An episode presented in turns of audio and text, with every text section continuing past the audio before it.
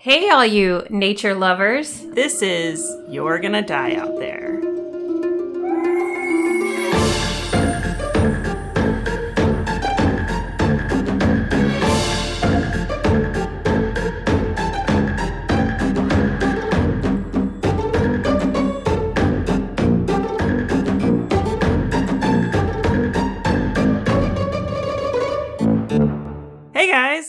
Welcome to You're Gonna Die Out There. My name is Megan. And I'm Jen. And this is our new podcast. Episode 1. We're going to be talking about true stories of people who've had some crazy experiences in nature, mostly. So mostly unfortunate. Some of them aren't so bad. Some of them are going to be spooky and supernatural, weird and crimey. Yeah. So. All involving nature. We love true crime. Also adventuring in the wilderness. Megan went up to somebody who worked for some criminal investigation thing that she knew and was like...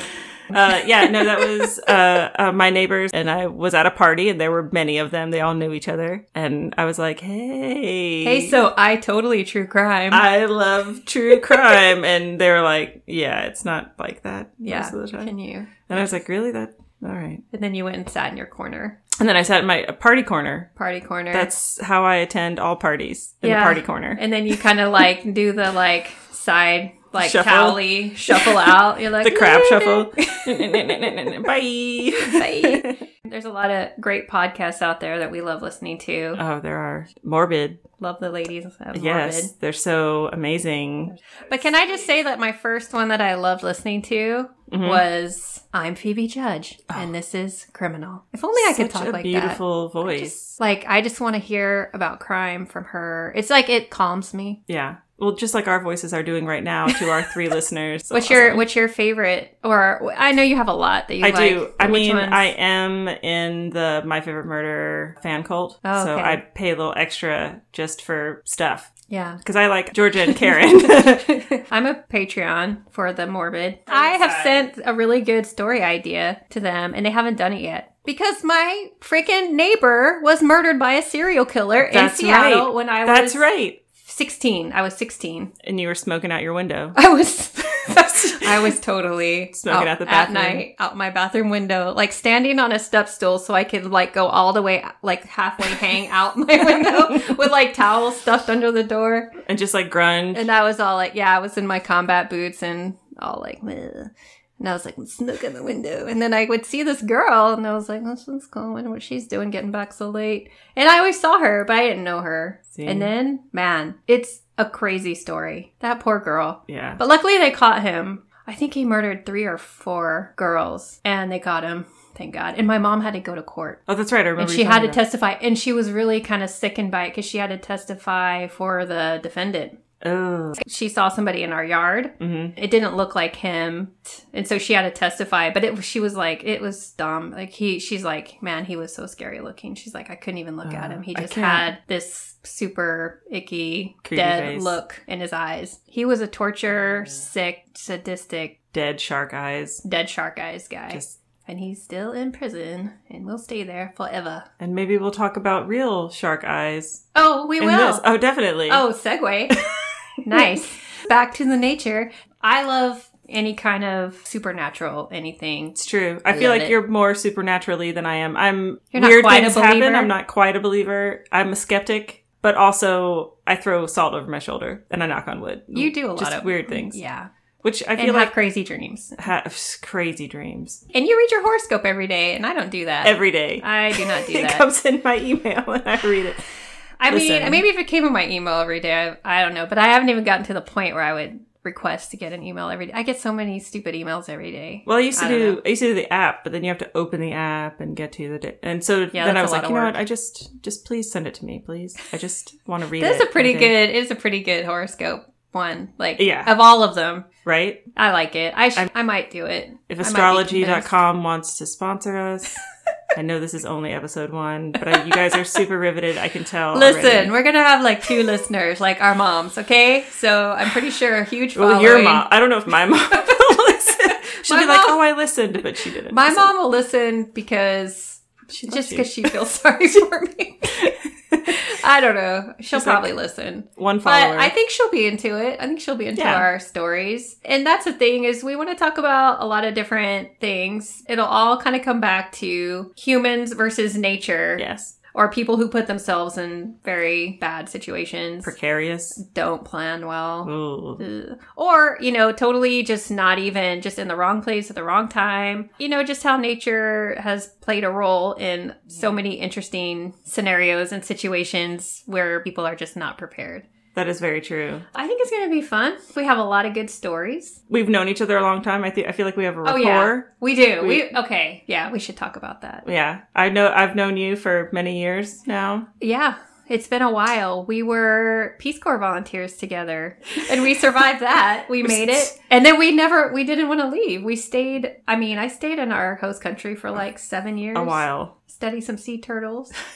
And you would have stayed longer, but you had to peace out. In the end, we'll just go back there. Right. And just wither away. Well, I always thought, you know, some of the like Kennedy era Peace Corps volunteers, because we knew knew some of them that they were on their second tour. Basically as a Peace Corps volunteer. So they did it when they were young people, 70s or whatever. And then they came back later after they retired and then they did it again. Right. And I feel like I could probably do that. The Peace Corps better be around when... It will be because... I swear to God. New administration. Oh, God. So... Yeah. And hopefully they'll get some funding back. I mean... Yeah. There's no longer Peace Corps where we were serving. It got cut. Is what it is, but it's all good. But it's a great thing. And, you know, so when we say you're going to die out there, we're just being funny. You're not going to die out there. We've been out in the natures and we survived. 100%. There might have been some pant shitting. Look, there is not a Peace Corps volunteer alive. Write to us if we're wrong. Every Peace Corps volunteer shits their pants at one time or another. Before I was a volunteer, I went and visited my friends in Ecuador. And that place, man. You get all the stomach problems there. I was there for 2 weeks and I was like, whoa. Yeah, it's the real deal. Every single volunteer, because they had to take like a 10-hour bus ride from wherever they were stationed to the doctor. Every single one of them was like, oh yeah, I totally shit myself on the bus. Just riding in it. just have no choice. Just like a little extra padding on the seat. Well, I mean, maybe you'd keep people from sitting like right next to you or stealing your stuff. You know, let me just say that because we talked about doing this podcast during the pandemic, we're like, you know, what else are we going to do? We're sitting at home. Right. We're working, obviously. I mean, yeah. But still. We're working, the quotation, air quotes. Yeah. And, no, we are. But yeah, let's do this podcast. Just talking about distance from people. Yes. I have been loving the pandemic. I mean, not the people who died. That's horrible. No. But the 6 feet, the social distancing, yes. The wearing a mask. Yes. Oh, that's my jam. And then, no pressure to go anywhere. No pressure. Just chilling at home. The whole introvert side of us is... 100%. Which is why we're doing this podcast, so introverted. And when things go back to normal, we live in a very hot place. Just walking from the store to your car, you're like, oh, I just rip it off and it's all sweaty. And you have like a sweat goatee. You have a sweat goatee. You get some... What is it? The mask knee? But yeah, I always think about people where it's cold in stateside places or anywhere that it's like cold and snowy. And I'm like, I think I would be okay with that. Yeah. Because then you wouldn't have that keeps you cold feeling. That cold. I hate cold. Cold face, cold nose. So this whole podcast idea kind of came up because we were listening to so many podcasts and talking about it. That's true. And then we were like, you know, we're both... kind of sort of biologists. In the realm. We are. But we're not like out there doing the thing right now. We already kind of been there, done that. Yeah. Now we're just, you know, checking emails all day. But we love nature, all things about it. And we kind of realized that there wasn't a podcast that combined those things. There might be, but we didn't find it. Yeah. Write us and tell us. We're at the end of this, we're going to give our information. But... Oh, yeah. If you do have or know of another podcast... I mean, I think there are some, but I think they're very serious. Right. Yeah. And it's like one, you know, like it's like a real, like kind of watching Nat Geo and somebody telling a story, you know? Right. I would say if you can't tell already from the shit your pants conversation. Right. We're not that serious. No, you're going to get some banter. Yeah. A little bit of banter. Going to get some banter and some side comments. After you hear this one and you kind of get a feel for what we're talking about. Our amazingness. But I feel like we're going to talk about all kinds of things. But any story you have, if you have a crazy Peace Corps experience. Yes. Bring it. I want to hear every single one of those. And don't even try to say you didn't shit your pants. We know you did. Just don't. And then, you know, if you have a cool nature story or you know of something that you want us to talk about, like, mm-hmm. just throw it out there. But we'll give you all the details at the end. You have to listen first. You have to stick it out. You have to like and subscribe and do all the things you that people tell you to do. Stick it out through my story. You gotta make it to the end. And it's long. And it's I'm just gonna drag you through it. And it's gonna be so great. So amazing. Yes. All right. It is like a wild wilderness, you know, adventure. Just getting through my story. But yeah, so we're going to be doing, did you already say this? We're going to be doing a story every week. Oh, no, I didn't say that yet. Yeah. We will have a story every week. God damn it. One will be by me, Jen, and one will be by Megan. By me. I'm Megan. If we do get cool stories, we could have like, you know, some sort of wild wilderness story hour, and we can throw those in here if we get enough. And then you can hear our amazing reading skills. Who wouldn't want to have their story read by us? Hear these dulcet tones. They're so beautiful.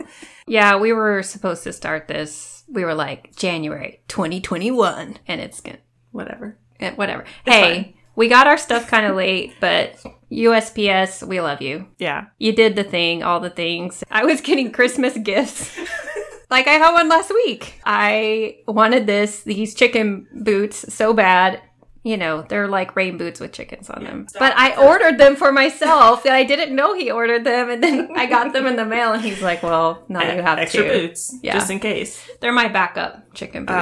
I feel like we should mention just for a moment, just the quantity of fowl that live at your house. Yeah. So people know, understand. I'm currently looking at Jen. She's wearing a I Talked to Chicken shirt, which I purchased for her. Yeah, there's a lot of fowl at your house. I think people would love to know that. And they're so floofy. They are floofy. And I love five chickens that I got at the beginning of the pandemic. 3 ducks. And 3 ducks. They were all babies. And now they're big floofs. Well, the ducks aren't so floofy, but they're funny. So. They each give me an egg every day. Because they love you. Like, no one else on this planet does something that amazing for me. So they're just my favorites now. I love them so much. I think we're going to get to our first story. Yeah, I'm going to... So this is Jen. I will be telling the first story for our first episode.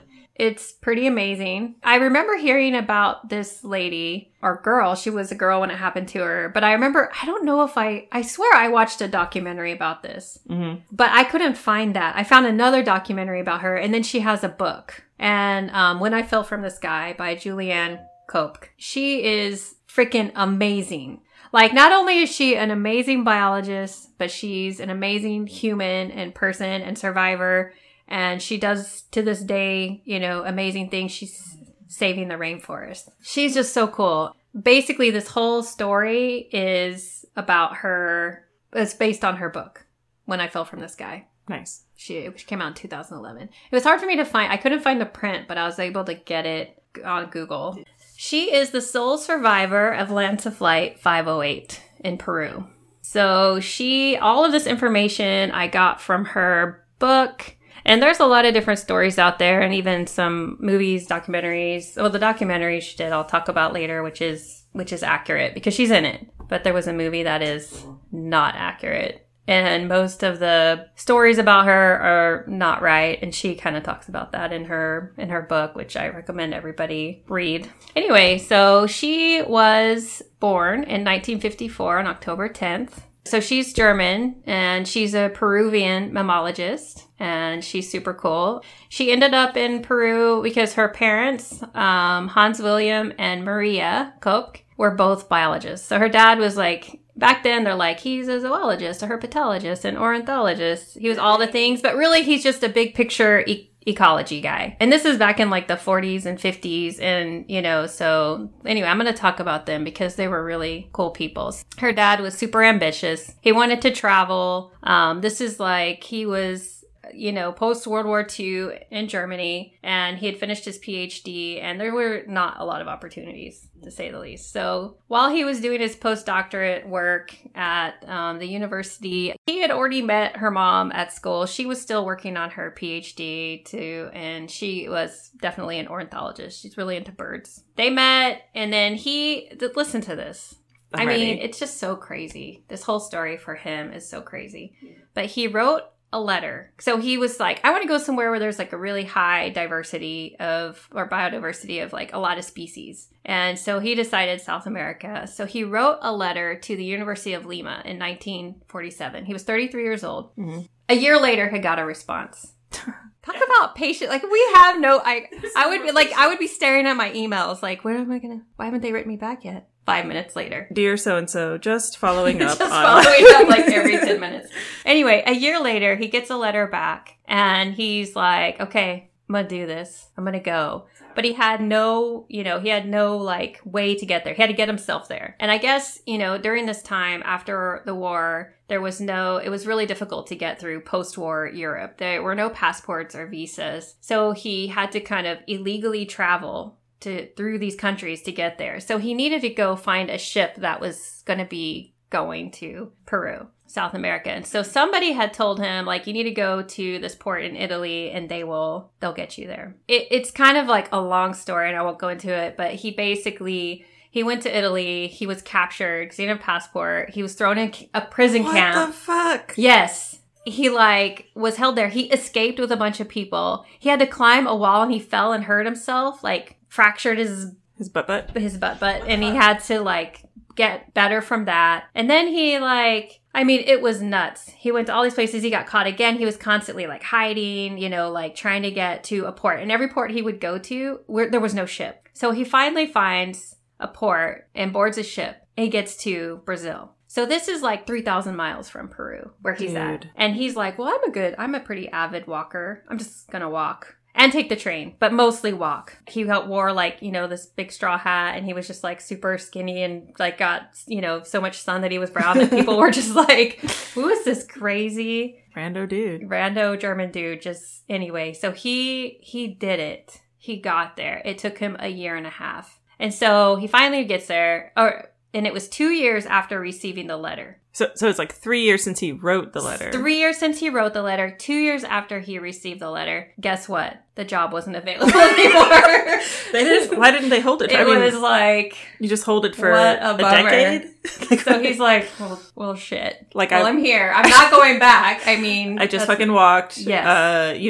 The things that he went through just to get there. And they're oh, our bad. Yeah, sorry. We gave it away to this guy. We filled that position, our boss's son a year and 11 months ago needed a job.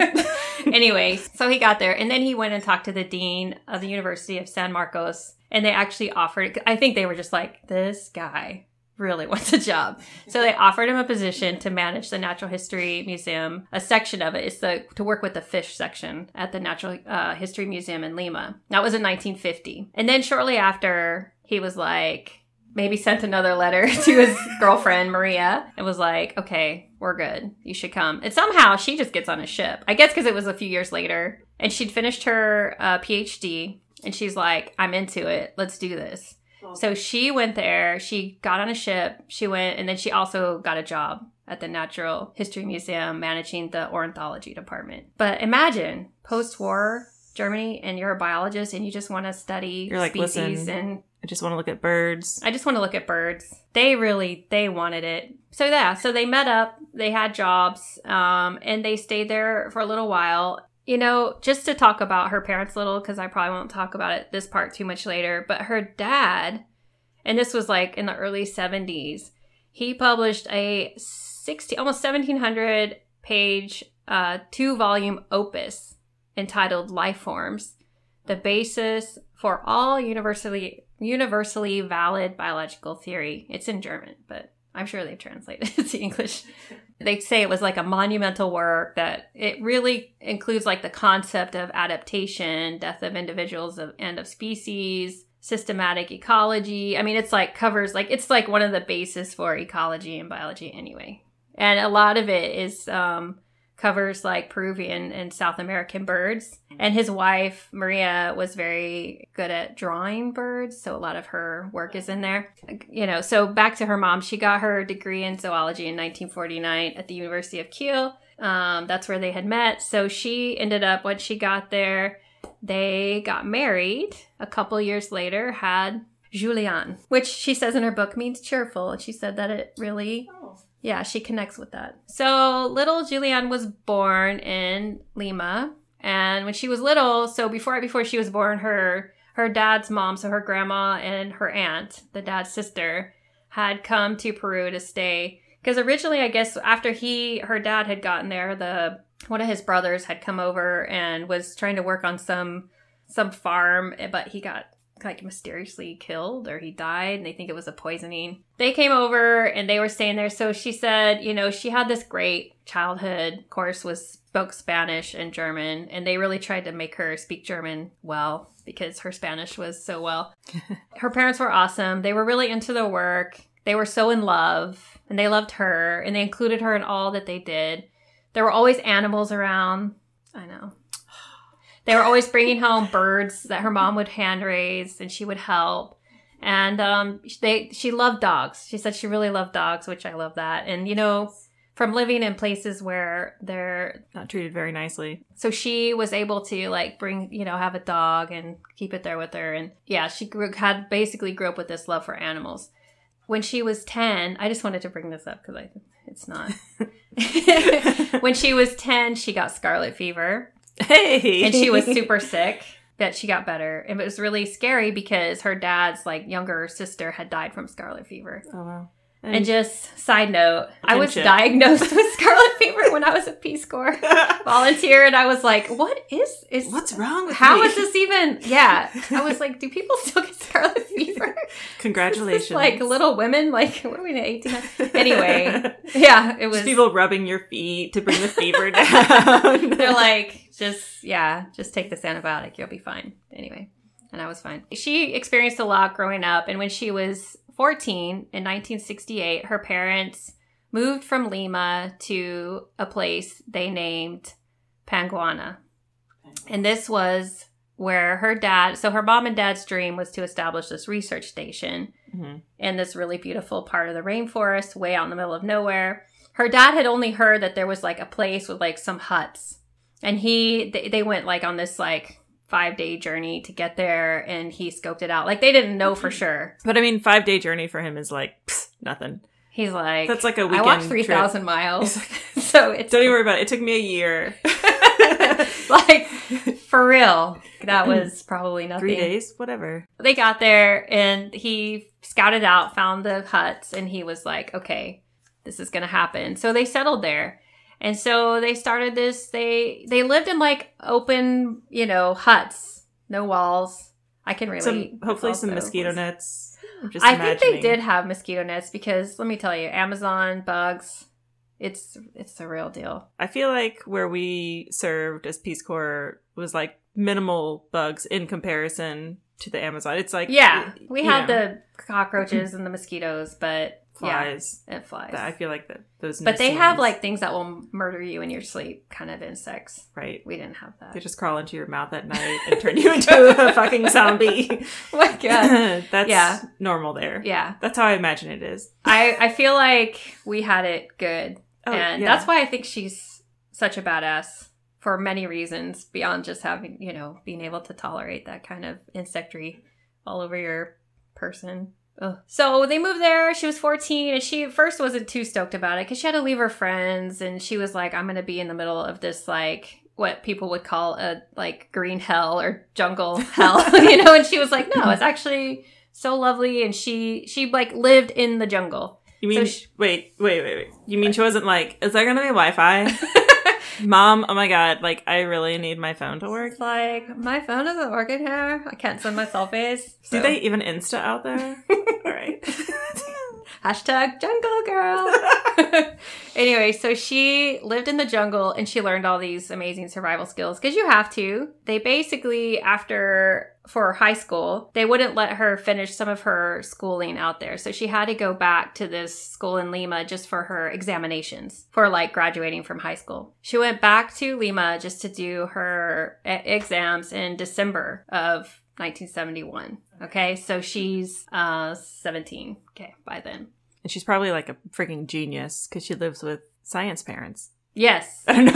Well, it's just all around her all the time. And actually, one thing that I wrote down is that she was so close to her mom, and she describes her mother as growing up as this really kind and gentle person, really committed to her work and really amazing. And she had told her mom, because she said, yeah, I remember being out, like, looking at this bird, and we're just covered in insects, and you're sweating, and all you want to do is just, like, wipe it away from her face. But her mom was like, don't move, because you didn't want to have the bird fly away. So her mom's like, don't move. And she didn't. She stayed extremely still, and they, watched this bird's behavior and got photos, or so, because her mom could draw. Like, she was a great, amazing artist, and she would draw pictures of the birds. So she was really, like, trying to, like, sketch it and be really still. And so her mom said, and this is a quote from her book, she said, if you want to be a biologist, you have to learn to sacrifice. And I noted that because it is so true. It is so true. It's so true. So I'm going to move on to the day that it all happened. So Maria, her mom, was working in Lima at the time. I mean, she had to probably go back and forth sometimes to kind of, like, go back to the Natural History Museum and give specimens or, do whatever. Science shit. She was working in Lima when Julianne went back to graduate from high school. So she had to go take her exams. And so her mom, because it was December and it was right before Christmas, her mom wanted to go back to their research station in Panguana on, like, December 19th or 20th. And again, this is 1971. But Julianne was like, hey, Mom, I really want to go to my graduation ceremony. It's on December 23rd. And so her mom's like, okay, yeah, we can stay a little longer. And so they scheduled their flight on Christmas Eve, which you can imagine, everybody wants to fly on Christmas Eve. So when they tried to book, all the flights were booked, aside from one with this LANSA airline, which was, like, super shady. Perfect. But, so yeah, it was sometimes shady. Yeah. And actually one of their flights had crashed recently, or I don't know, within the last year or so. I don't think they knew this at the time. I think they knew about that, but they knew that it was, kind of a shady airline. And her dad and, so Maria, her mom's, like, husband was like, don't fly with them ever. Like, do not do it. But at the time, that was the only flight. It's only an hour flight. It's just an hour. Just 1 hour. It's just 1 hour. I just want to get home. I want to be with my, they want to be with her husband and, Julianne's dad. They want to be together on Christmas. And they're like, let's just do it. Let's go. It'll get fine. Back. People do it all the time. What could go wrong? Exactly. And I feel like I would do the same thing. I feel like I've gone on flights. Actually, most of the time I feel like, okay. But there have been some ones where I'm like, oh, good God. I like to think of the worst possible scenario and then imagine if I could just imagine the worst possible scenario, then it won't happen. Probably you wouldn't have gone on the flight. No. You wouldn't have. No. I would have been like, listen, Christmas is Christmas is Christmas. I'll see you later. Oy. Fucking Merry Christmas. I'll see you the day after. And I would have been like, let's do it. Let's go. I'd have been like, Jen, I don't know how I feel about this.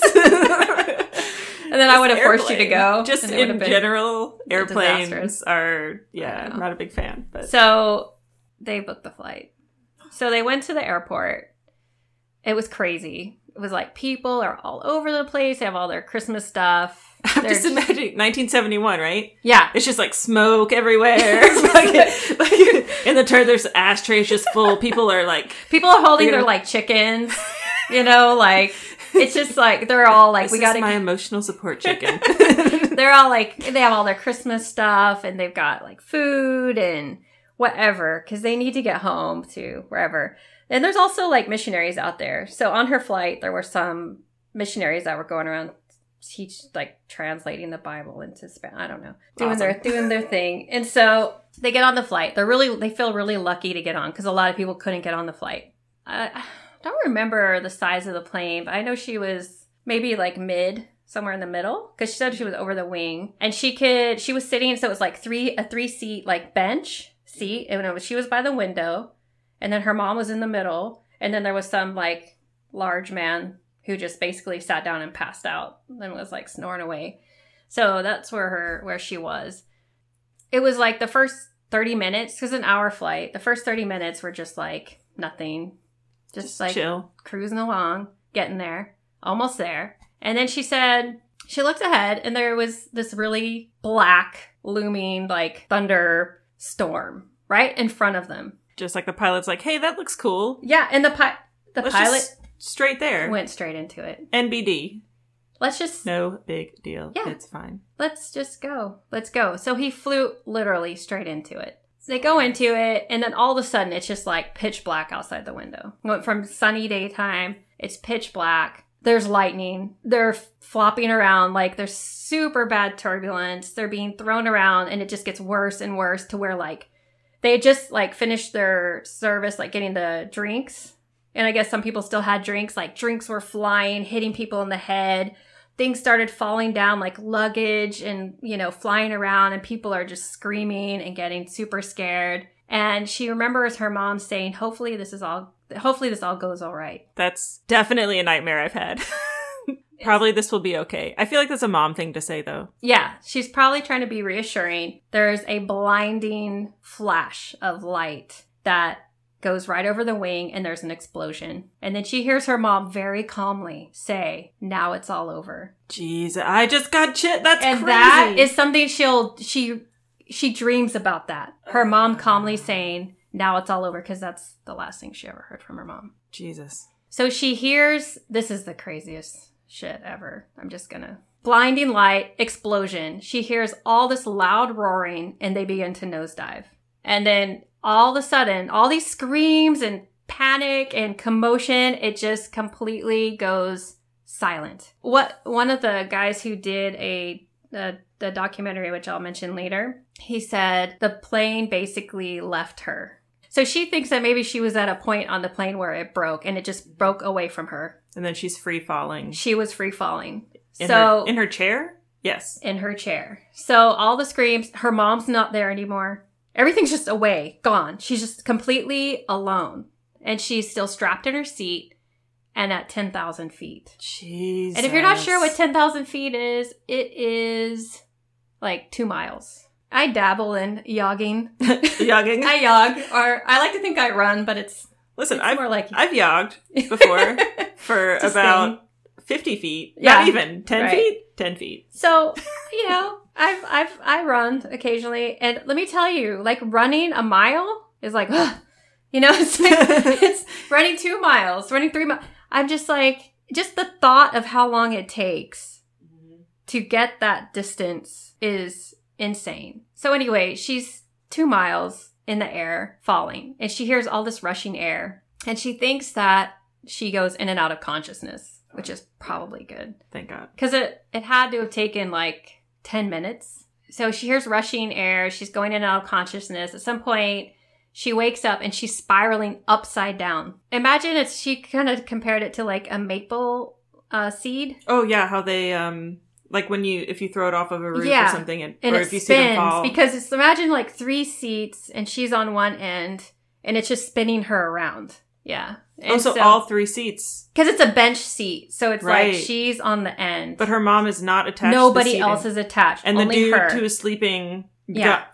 Just her. And she also, so she's spiraling, and she said she can see that top of the forest. And she said it looked like broccoli, like heads of broccoli, right? Because it's so dense, the forest.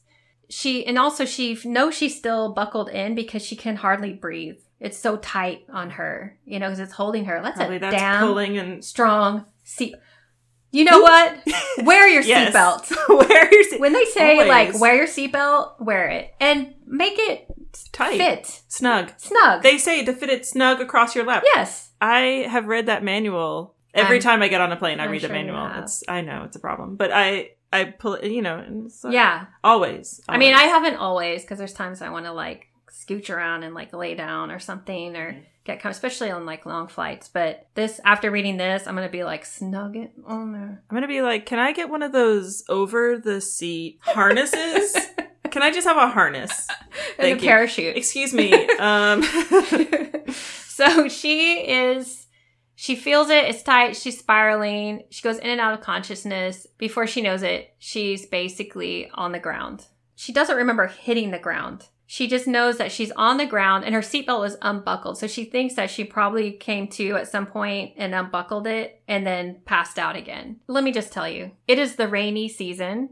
And if anybody knows about tropical climates, you have basically a rainy season and a dry season. And the rainy season, it doesn't fuck around. Like it rains every day and it rains and it rains and it rains and it's muddy and gloopy and I feel so, like exponentially more dangerous. And in the Amazon. She also, at some point when she had woken up, she crawls, because it's raining, she crawls under the bench seat and she passes out for like the day. And at night, for the day and the whole night. I mean, she's got a bad concussion. Yeah. And she just fell for 2 miles. Just a little bit of a... She's got a concussion, to say the least. It's like they always tell you not to go to sleep when you have it, but... I don't blame her. Yeah. For trying to... Yeah, just, right. I mean, I think her body was like, you need to sleep. Just don't worry about it. And so she wakes up the next morning. She's all soaked and she's so dizzy. She knows she has a bad concussion. She wears glasses. They're gone, obviously. And so she can barely see, but also her eyes are like... One is completely swollen shut and the other one is almost. So she can barely see out of one eye. And so she kind of spends that day just trying to, like, she says, like, many dizzying attempts to try to figure out if she's injured, what's happening. She's kind of, like, looking around for her mom. So she kind of figures out she has a broken collarbone. So it's completely, like, one part over the other, but it's not poking out of the skin. Oh, thank God. And she said it didn't hurt at all. Yeah, I've broken a bone before, and it didn't hurt. I feel like maybe those smaller fractures sometimes hurt more. Oh, yeah. You're so when it's, like, completely broken. It's just your body's like, F it. But yeah. The collarbone, that's, like, one of the worst breaks. Yeah. But she said it didn't hurt. I think she was in such shock. Yeah. And then she also had, like, a pretty deep, jagged cut on her leg. But it also wasn't bleeding. That was on her left calf. She didn't see it right away. She had a really deep cut on the back of her arm where she couldn't, like, see it. But it was also a really deep cut. It wasn't bleeding. Her body was like, just hold it together. Just keep it together. You can do it. You know, so and she had more injuries like later that she'll find out, but that's all she could see on herself. Because she had just come from like this fun school graduation. It's Christmas. What? She was all cute in a little mini dress. Was it a Christmas sweater mini dress? It was a Christmas sweater. Well, that would have been awesome, though. Just some jingle bells, fucking glitter. Like the Rudolph with the red nose that's like sticking out a little.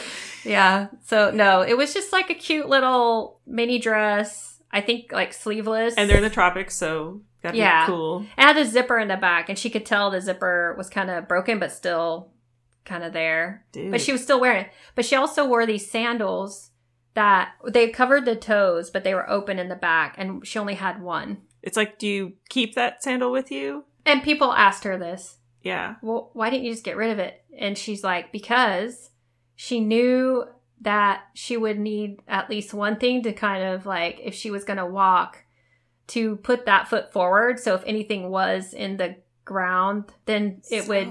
Smart. Because she grew up out there, and she knew you always wear rubber boots everywhere you go. Yeah. Especially if you're in the river, there's stingrays with stingers that will just like F you up. Jesus. So she knew that she probably better keep it. I don't know if I would think of that, because if you didn't live out there and know, right, you would just be like, the stupid slipper, and you'd like throw it away. And yeah. But anyway, so she kept it.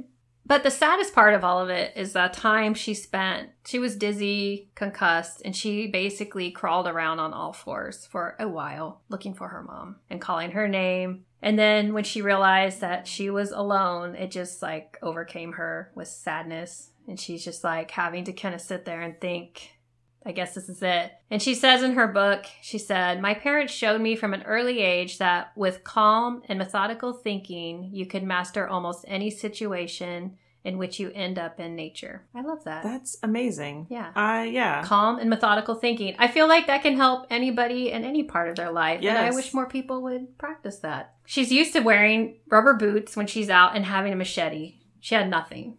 She had this little watch that her grandma gave her for confirmation. And it still worked. And I think it's one of those, because I'm aging myself. I remember how, you know, like when I was little, those little watches you would wind up or... It was still telling the time, so she kind of knew what time it was. And she kind of looked around and she found some candy. And she also found this little, like, Christmas stollen. It's a fruitcake. I feel like if you lived in the jungle, a fruitcake would be amazing. It would be. Like, I would eat a fruitcake when I was, like, starving to death. When I was a Peace Corps, I would have eaten anything with any kind of sweetness to it. She found this fruitcake, but it was, like, soaked with water and muddy. And she tried to eat it, and it was gross. And she's just like, ugh.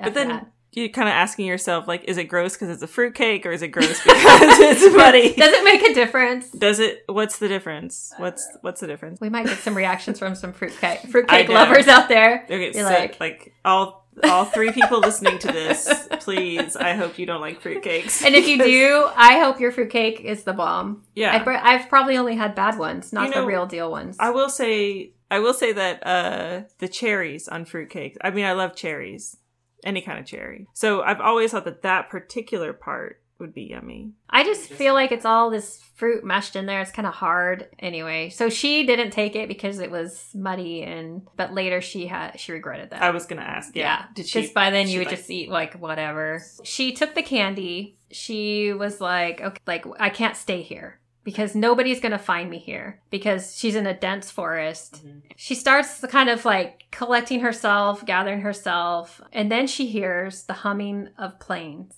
overhead. And she knows that there is a search party out. She hears it, but they cannot see her. And there's no way she can signal to them. When that happens in movies, and it's like they're on the other side of the horizon or something. And there's like a plane or whatever. But the plane never sees them. I get so angry.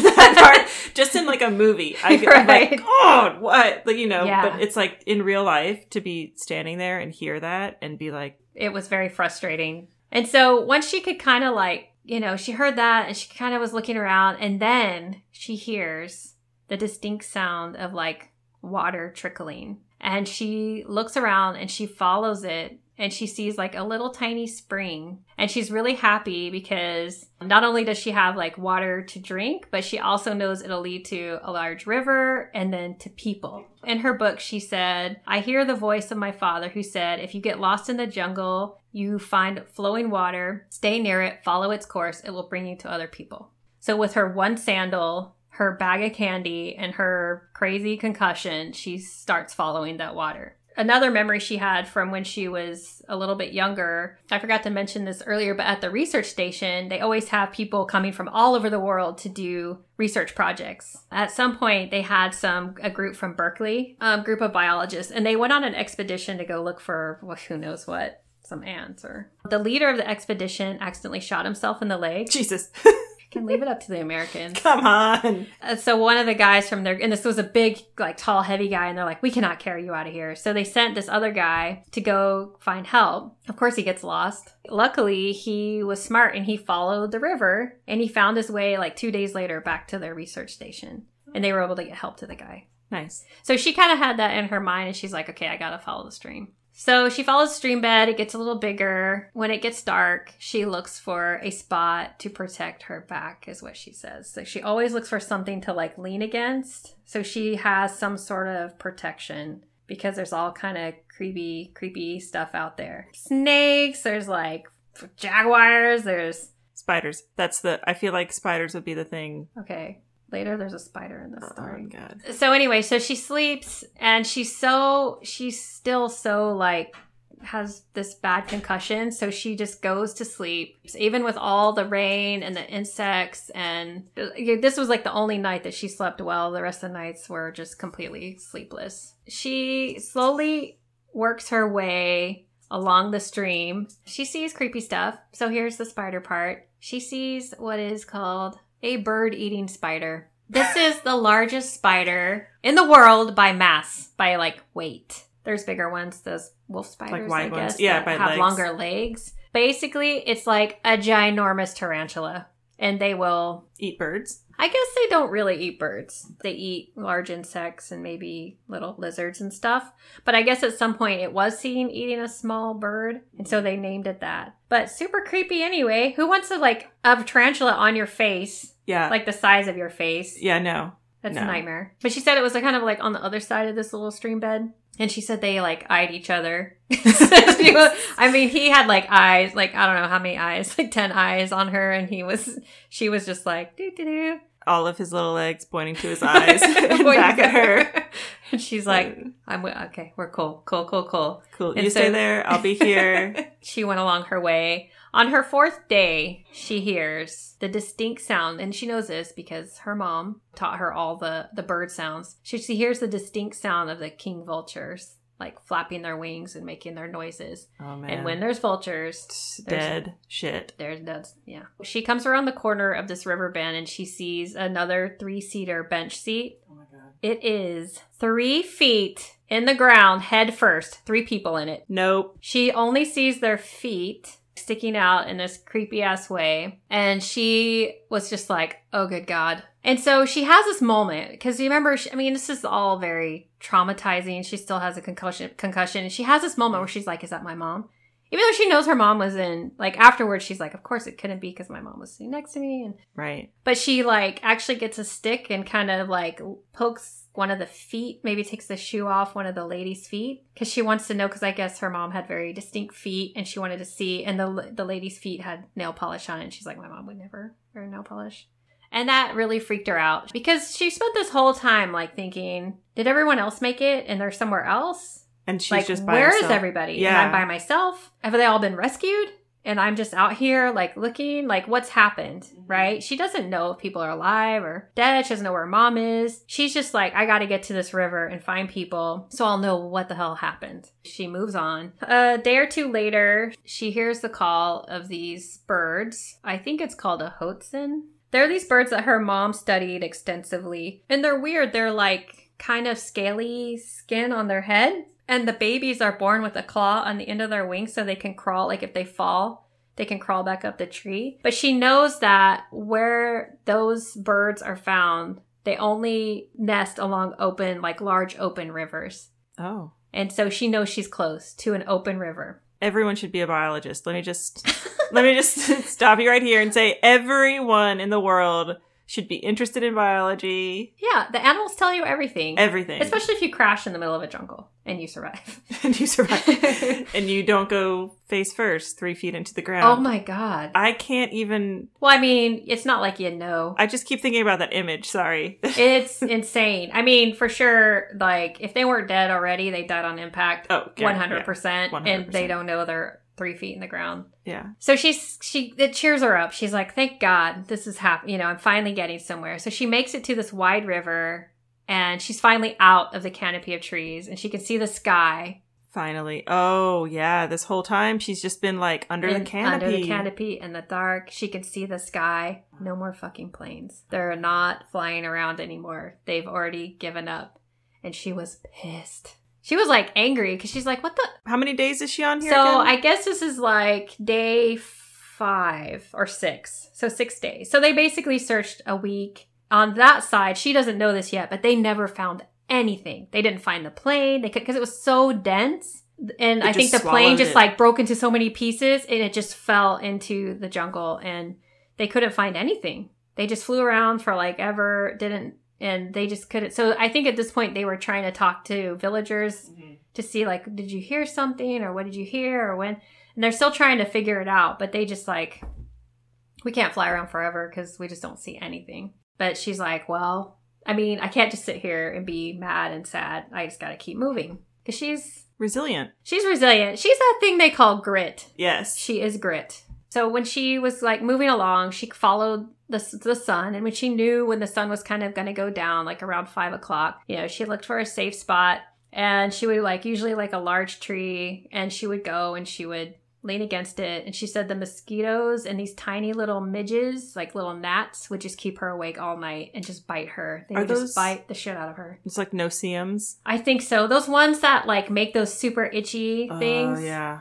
A million bugs all over you, trying to go up your nose, in your mouth, in your eyes, in your ears, and just constant buzzing. It just was unbearable. And she was so tired that eventually she would kind of pass out because just so tired. And she would wake up and have all these stings and bites, and it was terrible. And she said at some point it was dark and she was trying to sleep, and there were some bushes nearby, and she hears, like, hissing and pawing, like, right next to her. And she's like, it's probably a jaguar or an ocelot or something. But it was actually like, it was a paca. It's like a big rodent. Oh. You know what I'm talking about? And they're like a medium-sized dog in brown fur. Yeah. And they're like giant rats. Yeah, but they're super cute. They're kind of cute. And they also eat them. And so she just did like a and it ran away. Excuse me. Excuse me. Excuse me. This is a quote from her book. She's like, on those nights I pray. The prayers are mainly about my mother. I've always had a very close relationship with her. She is my mother and sort of a friend. So she's just sad, but she's doing the damn thing. She's going to keep going forward. She said that at a point, those scrapes on her started to worry her. The cut on her calf was starting to get funky and swell because she's walking in the river. All sorts of shit in there. This whole time when she hits the big river and in any of the water, but she's walking in it because it's safer to walk in the water than on the banks where other things can get her. So the thing that's in the water that she has to be careful of are stingrays. She got a stick and she would poke around in front of her before she stepped to try and move anything that was in the water. Oh, wow. And she would use the foot that had the sandal to step first and then step again because she knew if she got stung as it was a done deal. It was over. She does that. And you know what else they have? She talks about this in her documentary. Caimans. Those are super aggressive, aren't they? I think they are super aggressive. She was saying, they're okay as long as you're not around their young. Mm-hmm. But I have a friend who was attacked by a caiman. A friend of mine from grad school. And man, she lost her leg over that. No. Terrible. Yeah, that sounds... That's why when she was talking about it, she was like, yeah, they would be walking along the side, the riverbanks. And they jump in really aggressively into the water. And she's like, most people would jump out, which is the worst. You're supposed to just stay there and they won't bother you. Oh. Good tip. Just stay put and they... That's like the tip that they tell you if you get bitten by a moray eel or something. You're supposed to punch back into their throat because their teeth are angled back. Oh. So you punch back, it opens up wider, then you can pull your hand out. The guy who told me that actually got bitten by a moray eel. Instead of pulling, it'll just tear your skin. And he pulled his hand out and it ripped all of his hand off. So. Why was he that close to a moray eel? It's kind of a funny story. I went to Belize. It was at this coral reef thing. There's a research station there. There was a group of high schoolers who came to do some kind of thing at their research station. He took them out and he was telling them before they got off the boat, hey, if you see an eel, because you will, don't point at it. Right? They went down into the water and he saw one and he was like, don't point. And he, X with his hand. And I just realized that, I'm talking to you. But and then he pointed. And he pointed towards the moray eel and it was boom on his hand. Oh, God. And instead of using his own advice and punching, because he was what the hell? It's an instinctual thing to pull away when something bites you. Yeah, he pulled away. It ripped and he ended up having to get medevaced. And then he was in this weird cast. You know, one of those casts that's they lift your arm up and it all has, his research students were wow. Yeah. Way to follow your own advice. He was on some heavy medication. Wow, that must have been bad. Okay, well, at least you'll always remember that. I always remember That's how she remembered the story about the guy shooting himself in the leg and the guy coming down following the river. Right. It's those things you see or hear about and it sticks with you. And you're that's crazy. Yeah. I'm going to remember that. So remember that. If you're ever walking down the Amazon River. Don't jump out. And caimans, jump into the water. Just stay, be calm. Just stay in the water. But also she said the river was just full of logs and pieces of wood and she's already hurt and she's just getting weak, and she's having to clamber over these things. I don't know at what point she figured out that she had that deep cut on the back of her arm, because she couldn't see it. She had to really look around to try and see the cut. And it's not like she can turn her head because her collarbone is broken. But it's feeling real funky. Yeah. It's kind of getting painful and she's able to twist around and look at it and it's just full of maggots. Oh, and she can see them poking their bodies out. She said asparagus heads. That was a great sound. So apparently, they had laid their egg packet in her wound. And now they were about a half inch long. Just a shit ton of them. She's like, I know these things have to come out. She remembers when she was younger, one of her dogs got a cut on its leg. They weren't able to treat it. They didn't see it because it was under the fur. And maggots had gotten in. And maggots will just keep burrowing their way down, down, down. It was really hard. They were able to save the dog in the leg, but it took a while. And one of the things she remembered is that they used kerosene. Mm. You can use kerosene or gasoline, and it'll make them, like, get out. It'll kill them, but they'll mostly either they'll try to burrow down further, but eventually they'll come out. It'll kill them and they'll come out. But she didn't have kerosene. She didn't have anything. She didn't bring a first aid kit with her? I know, right? Come on. This is the other thing you have strapped to you just in your while you're flying. Is your first aid kit wrapped like a waist pack? It's just a fanny pack all the time. All the time.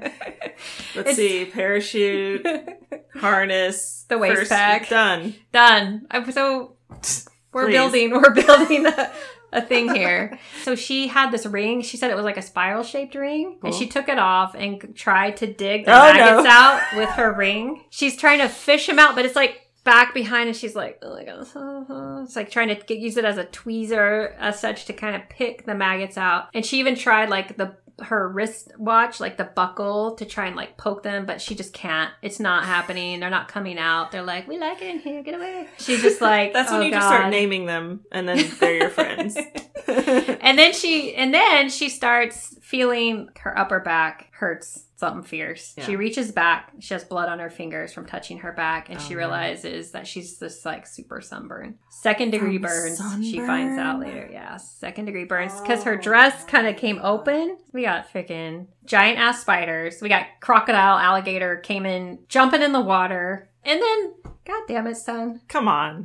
What? Supposed to be good for us, vitamin D, but no. She's starting to get really weak. She's been drinking the river water, which is brown. At least it's fresh. Yes. And so she was drinking the water, and that's all she was drinking. She had like that candy. She was trying to ration it like one a day, or, you know, in the morning and evening. Just like memories of the fruitcake. I bet, yeah. Plaguing her the entire walk. If only I had that. She gets so desperate, and it's a rainy season, so there's actually these little frogs, but they're little poison arrow frogs, and they're the ones that, you know, people use to like use the poison and shoot darts, or like in Indiana Jones. Yeah, I think they're those.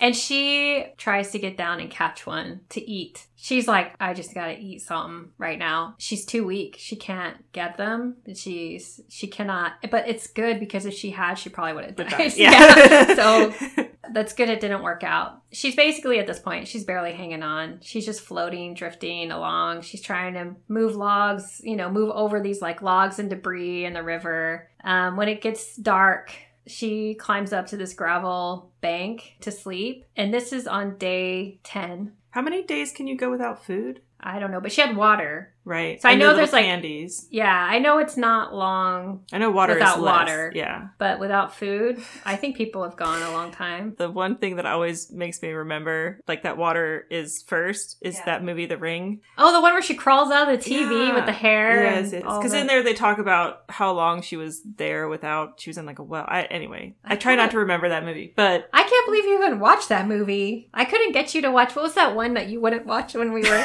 in Peace Corps? It was. And her hair comes out of the corner of the ceiling. That same girl put her head up into the attic, had her jaw ripped off, and you see her later in the... Oh, Jesus Christ. I forgot the name of that. Maybe one of our 3 listeners will tell us what the name of that movie is. I can't... It's also another Asian horror movie that was originally a Japanese or Korean horror movie that Americans... And Sarah Michelle Gellar was in it. I remember she was taking a shower in that movie, and sometimes when I'm having a bad day... I remember that scene where she's like washing her hair, then the creepy hand comes up through her hair. It's someone else's hand. I don't even remember that. I mean, and I probably watched the whole... Did you watch the whole thing? Memories. I definitely watched half of it through my fingers.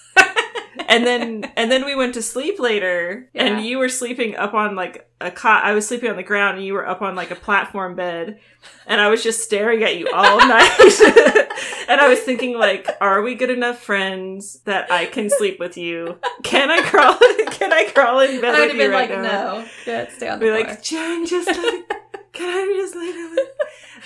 Brain. Horror movies are the freaking worst. But yeah, The Ring, I actually saw it before it was officially released. Yeah. So I was convinced that we were all gonna die. Oh, God. Because it's that movie where if you watch a video, then you get a phone call and they say they're gonna kill you in 7 days, something like that. Because that's however many days it took her to die. 7 days that you can go without water. I don't think that's right. But yeah. Well, probably if you fell in a well, and I don't know. But right? There's 10 days here. She's a true survivor. That chick had problems in the ring. Agreed. Yeah. At this point, she's crawling. And she crawls up there to sleep. She thinks she's hallucinating. And she keeps looking. And of course, she doesn't have her glasses. Her eyes are still kind of goofed up. But she sees a boat. And she gets closer. And she's like, that is a fucking boat.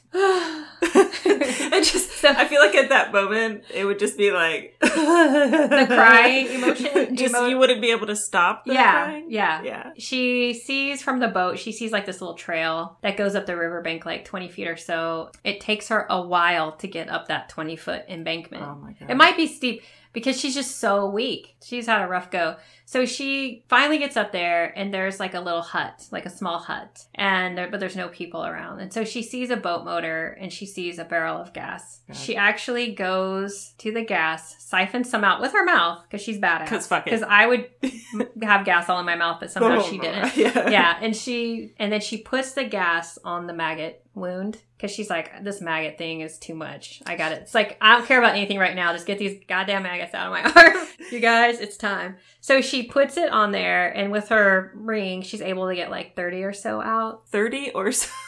Far from how many were actually there, she says. She finds a tarp, and she goes back down to the sandy area riverbank because the floor of this hut is really hard. I don't blame her because sleeping on the sand or anything is like way better than sleeping on like some hard surface. Yeah. But she wraps herself in the tarp to keep all the bugs and crap off her. And she says she has a really good sleep. And so the next morning she wakes up, there's still no one. And she said she had a moment of thinking, I can take this boat and go down the river. Yeah. But you know what she thinks? Because she's a freaking good person. Oh. She's like, I don't want to make somebody else be stranded here. I wouldn't do that to somebody. I'm not going to do that. And so she kind of contemplates, should I keep moving? Because there's nobody here. And I don't know how long it's going to be till somebody gets here. But she's just so out of it. She's so weak at this point that she's just like, never mind. I'm just going to stay here. She said it rains. So she just goes in the shelter and she just plans like, okay, I'm just going to stay here one more day. And if nobody comes, then I'll do my best to keep going. And in her book, she said, despair alternates with hope, powerlessness with new resolve, this back and forth in her mind. And she said, when that night it started getting dark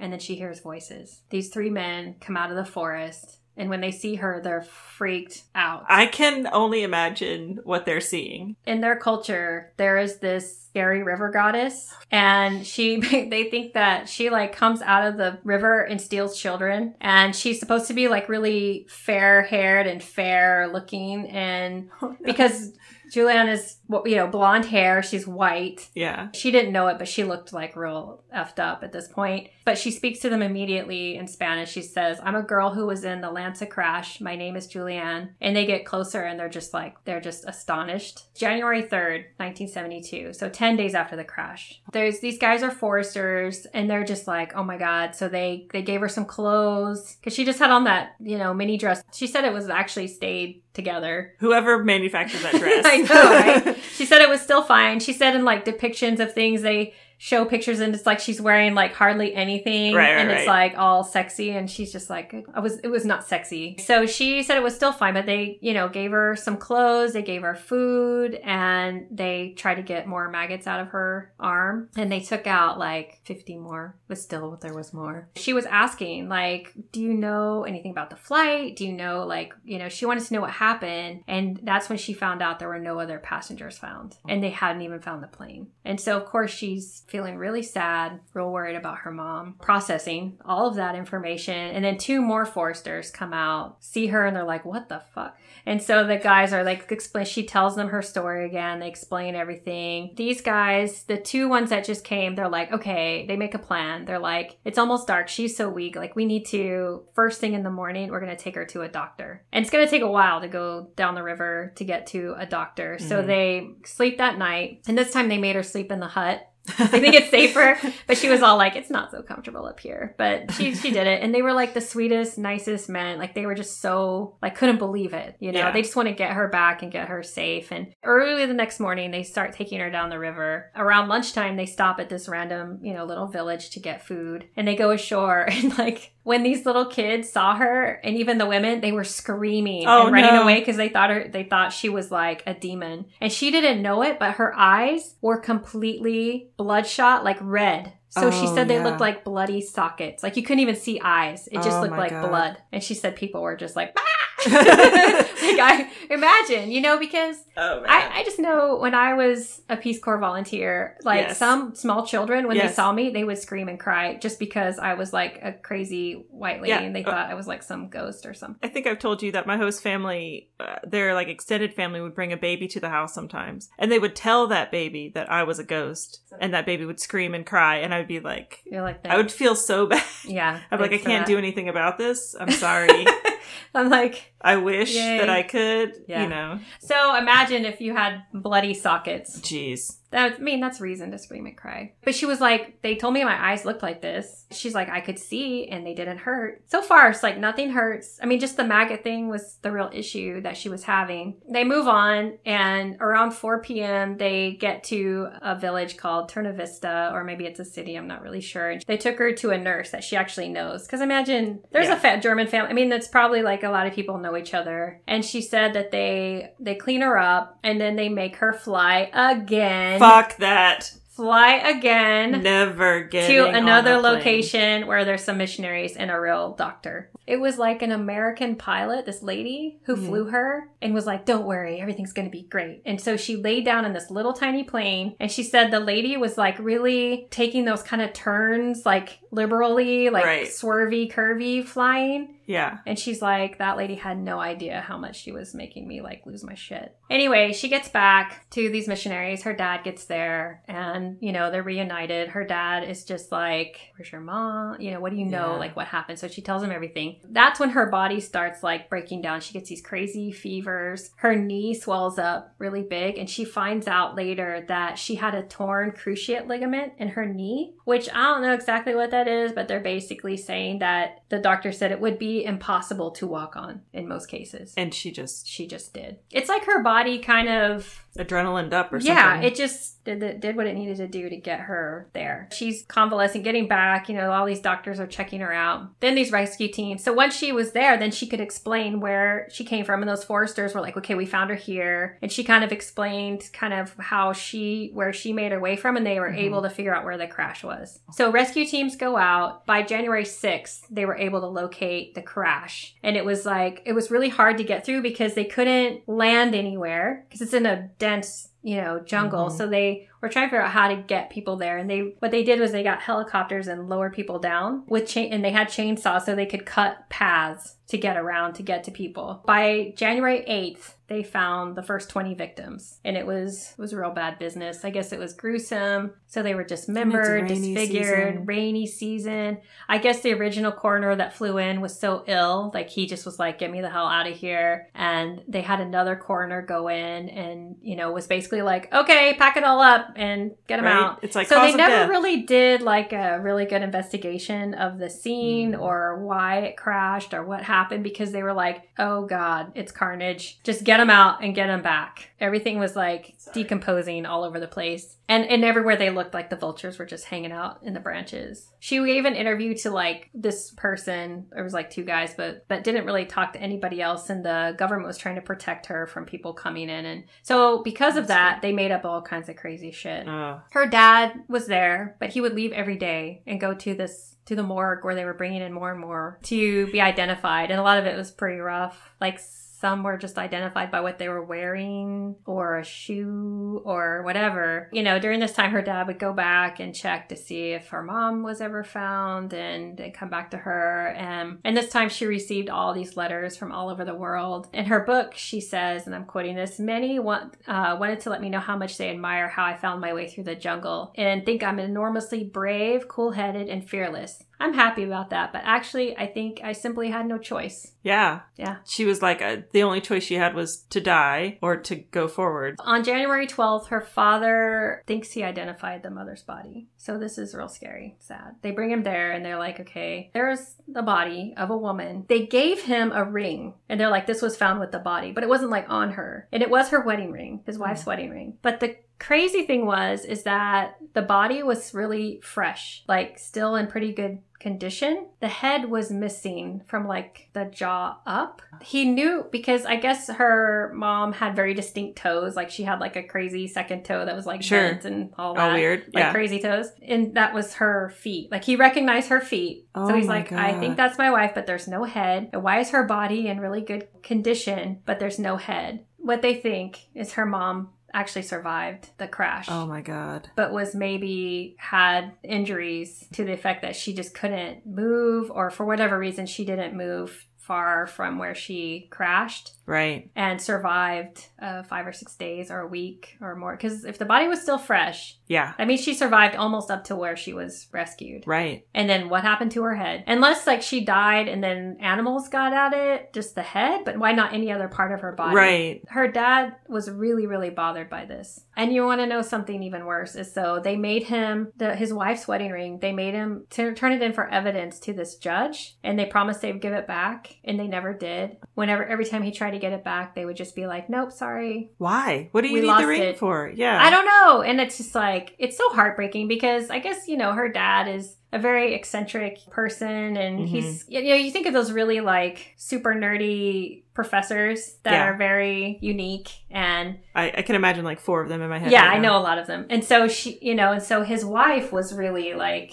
the one person. I mean, that was his love and that was his person. Right. The one person he identified with more than anybody on this planet. And then, so it just really bugged him that he could never figure that out. There were 3 possible explanations why she survived. So one of them is that when there are these thunderclouds, that they kind of drive all the wind and everything upwards. And so as she's falling, but the wind is pushing up, it might have kind of slowed her fall. And then there was that other thing about her being on the 3-seater where it like spun like a maple seed spins. And the fact that, yeah, she was strapped to it was kind of like also acted as something, the seat acted as something to slow down the fall and spun her and slowed it and with the wind going up. And then when she actually hit the forest's canopy, then there's all these vines, dense canopy, and it kind of also slowed it even more to where she fell in the right position, not like the head first, 3 feet in the ground. So she fell and kind of protected her and like without that hard impact. All of those things combined is what helped her land. But also if her mom made it, like how did that work?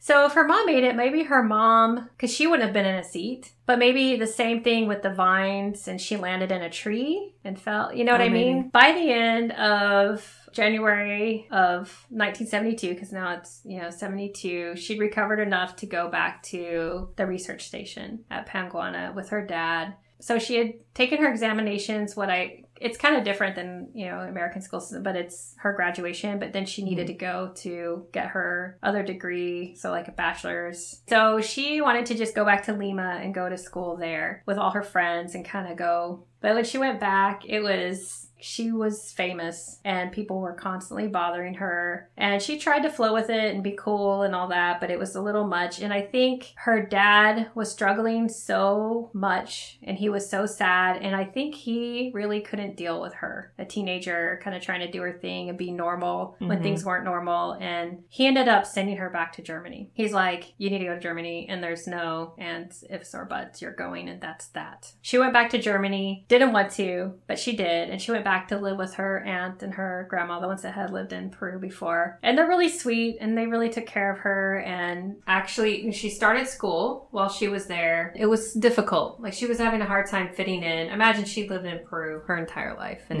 she actually got really sick during that time. And she had found out she had hepatitis from drinking all the river water, that brown, nasty water. It saved her, but made her real sick. I mean, we knew that would happen. Right. You can't just drink crazy brown water. Hepatitis or death. And it kind of got her out of that awkward going to a new school situation. So she was actually, I think it helped her. So she got to go home. She actually went to her other grandmother's, her mom's mom, and spent time with them. She convalesced from that. And the next year she started fresh. So It worked out. A couple years later, in 1974, her dad also moved back to Germany. He never went back and lived in Peru after that. So I guess he just managed the research station remotely with people who he had worked with there. Just sending researchers letters out there. Emailing them. The other thing in 1974, there was this low budget film, Italian film. I already want to see it. It's called Miracles Still Happen, and it's actually in Italian. It's like miracoli, blah, blah, blah. So, your Italian is bellissimo. Thank you.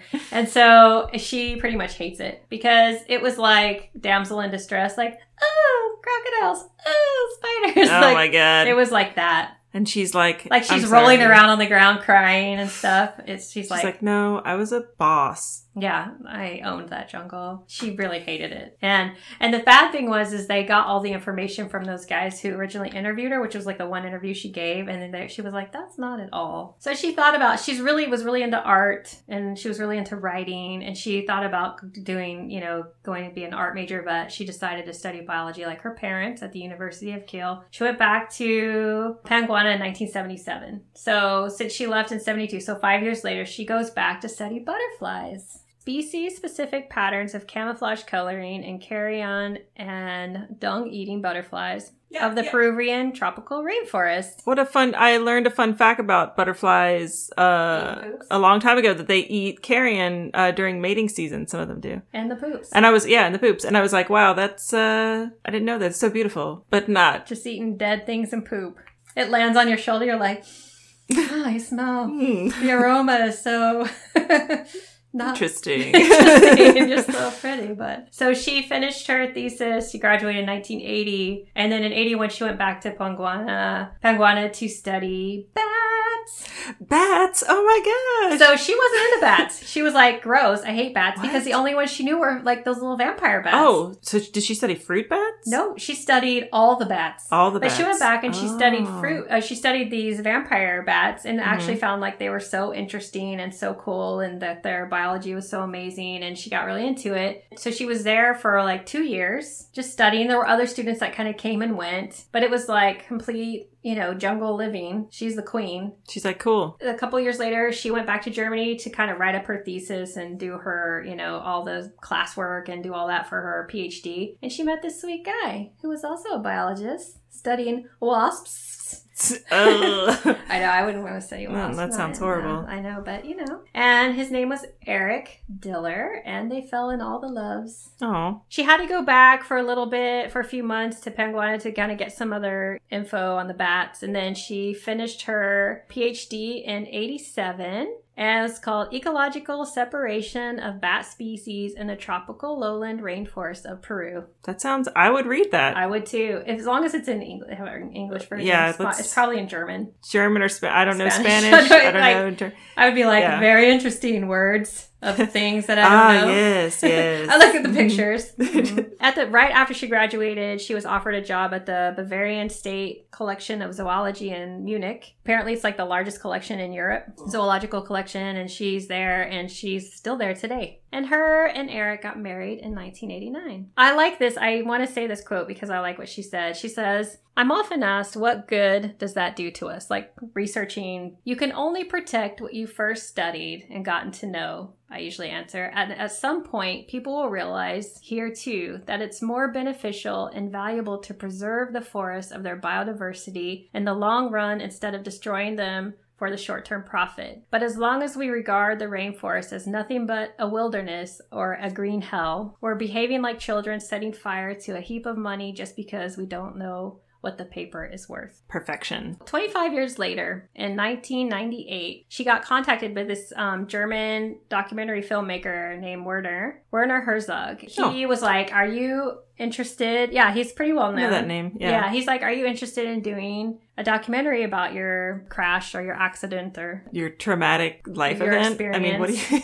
Yeah, she's like, and the crazy thing is he was there at the airport that day in line with them trying to get on that same freaking flight. Shut up. And he couldn't get a seat. So he almost was on that same flight with her. So they had this connection. Did they talk about that in the documentary? Yeah, they do. They do. That's crazy. It's really good. You can just look it up on... I watched it on YouTube. I mean, so they have that connection, and also she knew of him, and he's well respected and well known. The documentary is really good. They go back and they go through the actual crash site. They find bits of the plane, and she talks about it as they go. She said that making that documentary was kind of a therapy for her. You know, like she didn't realize how much she was still holding on to it because she was so stoic throughout the whole thing. And sometimes people were like, why don't you act like you care more? But it's just like, she realized that the way she dealt with things was like how she, it was like a coping, a protection. Mm-hmm. Another quote is she said, I had nightmares for a long time, for years. And of course, the grief about my mother's death and that of other people came back to me again and again. The thought was, why was I the only survivor? It haunts me and it always will. That was in 98. Her dad died when he was 86 in 2010. And I guess he was still working. Like he was starting to write his own book, his own autobiography, and managing the research station from afar. And then, you know, kind of he got sick and died pretty quickly. And then the next year is when she wrote her When I Fell from the Sky in 2011. And she got a Corrine Literature Prize in 2011 for her book. In 2019, she was given an award by the government of Peru called the Order of Merit for Distinguished Services and degree of a Grand Officer. And that's because of all her work with the research station. That's cool. Did she get a fancy hat too?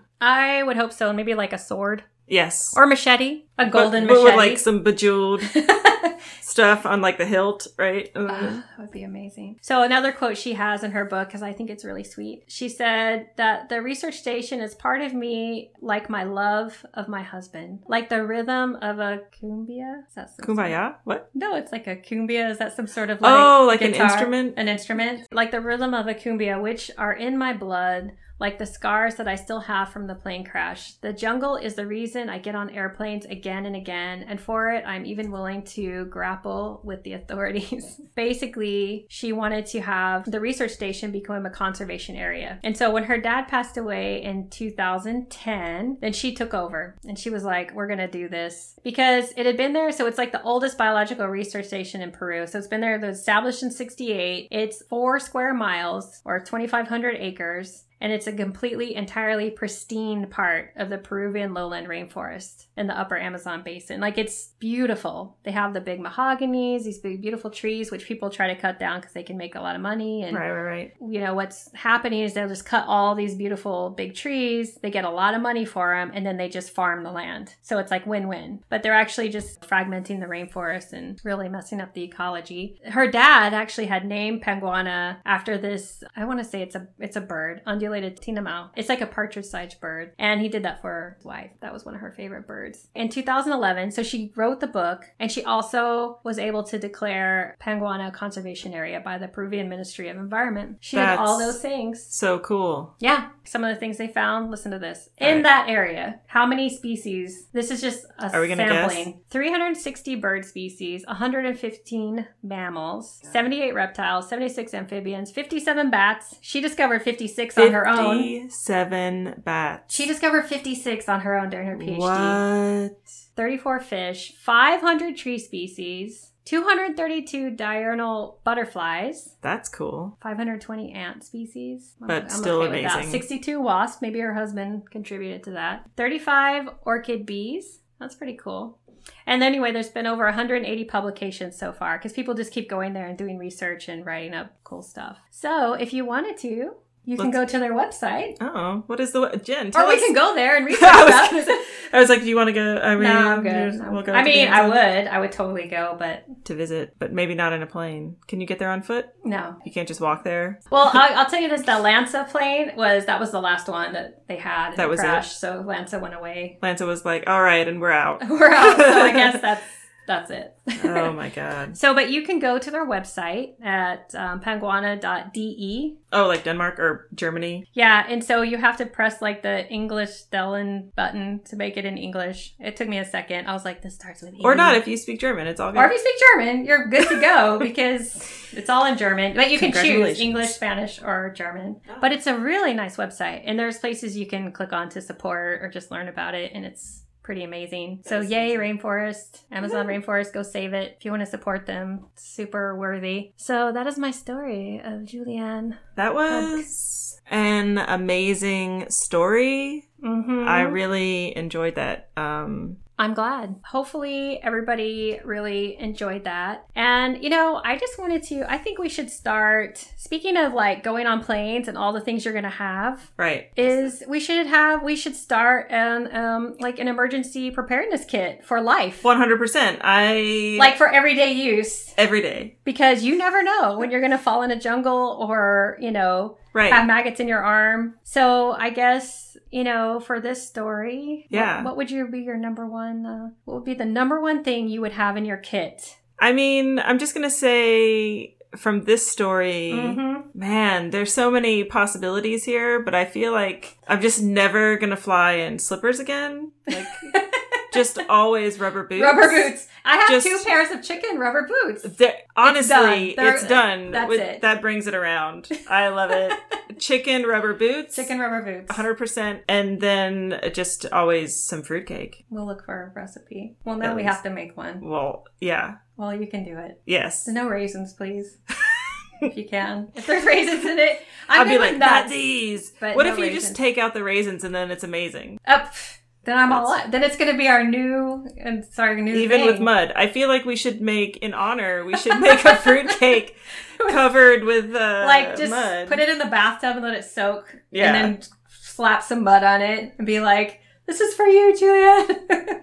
That's good. Chicken rubber boots. Biologist parents. Yeah. Yeah, so many things. Some gasoline. Just bring gasoline with you. Just kerosene, gasoline, something. Just a little vial so you can just dump it on any kind of maggot situation. Right? Just in case. So next week is your story. Yeah. So in the meantime, you can check out our website. At you'regonnadieoutthere.com. You can look for us on iTunes or wherever you listen to podcasts. If you want, you can send us your story ideas with your own crazy nature stories at you'regonnadieoutthere@gmail.com. And be sure to let us know if we can share them. And look for us on Instagram at you'regonnadieoutthere. And it's all one word. Youre. Because grammar. Gonna, GONNADIEOUTTHERE.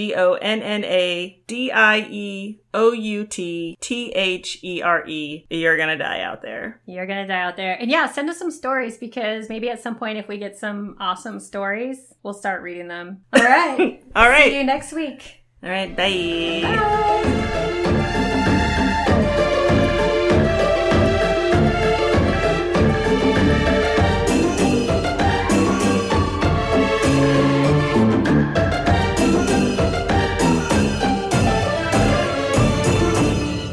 I'm wearing my chicken shirt today for good luck. It's red leather. Yellow leather. That's like the one. Just remember, this isn't live. We can just fuck up all we want. All over the place. There's going to be fucks everywhere. It's going to be amazing.